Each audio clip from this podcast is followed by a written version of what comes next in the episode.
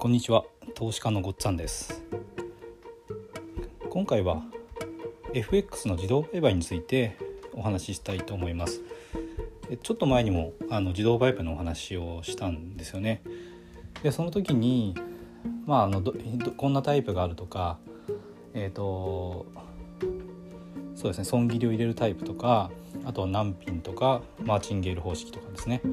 そういう話をしました。で、まあ、損切りを入れてるタイプであればロジックがしっかりしていればあのコツコツと勝っていくことができるので、まあ、資金が増えていきますし複利運用も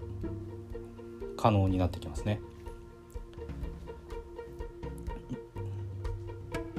ちゃんとまあ設定とかあと資金率とかそういうところは注意しながら運用していければ、まあ、複利で増やせるので、まあ、これはあの指数関数的に増える可能性がありますね。指数関数的に増えるってことは複利の効果で、まあ、結構短期で、え、小さな資金から大きな資金を作るっていう可能性がある方法になります。今銀行の金利が0.001%とかの中で、まあ、年利ですねその中で月利であの何パーとか、まあ、10何パーとか、まあ、場合によっては数十パーとかっていうのが出るとしたらこれってすごいことなんですよね。だからまあ自動売買っていうのはまあ一つすごく可能性のあるものだと思っています。でそうですね損切りがあるタイプに限らず、まあ、難品とかマーチンゲールの場合、まあ、マーチンゲールはちょっと私はやらないですけども難品とかだったらまあ福利をやろうと思えばできるんですよね。でえっ、ー、と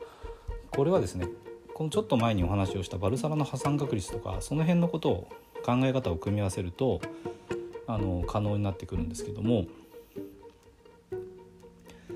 難品の場合ってバックテストがあの直線的になるんですよね。あこれは単利の場合ですね。単利の場合直線的になります。負けないからなんですよね。だけどいつか想定しなかった大きな相場の変動があった時には負けてしまって全資金を失うっていうことになります。だからこれで複利をやってしまうと資金を全て失うことになってしまいますよね。でこれはその通りなんです。証拠金として入れてたお金が全部なくなります。じゃあなぜ複利が可能なのかっていうとちゃんと出金して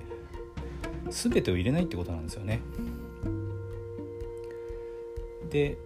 ちょっと仮になんですけどもバルサラの破産確率をちょっと計算しながらこうすれば何品のタイプでもえ、複利運用できるっていうような話をしたいと思います。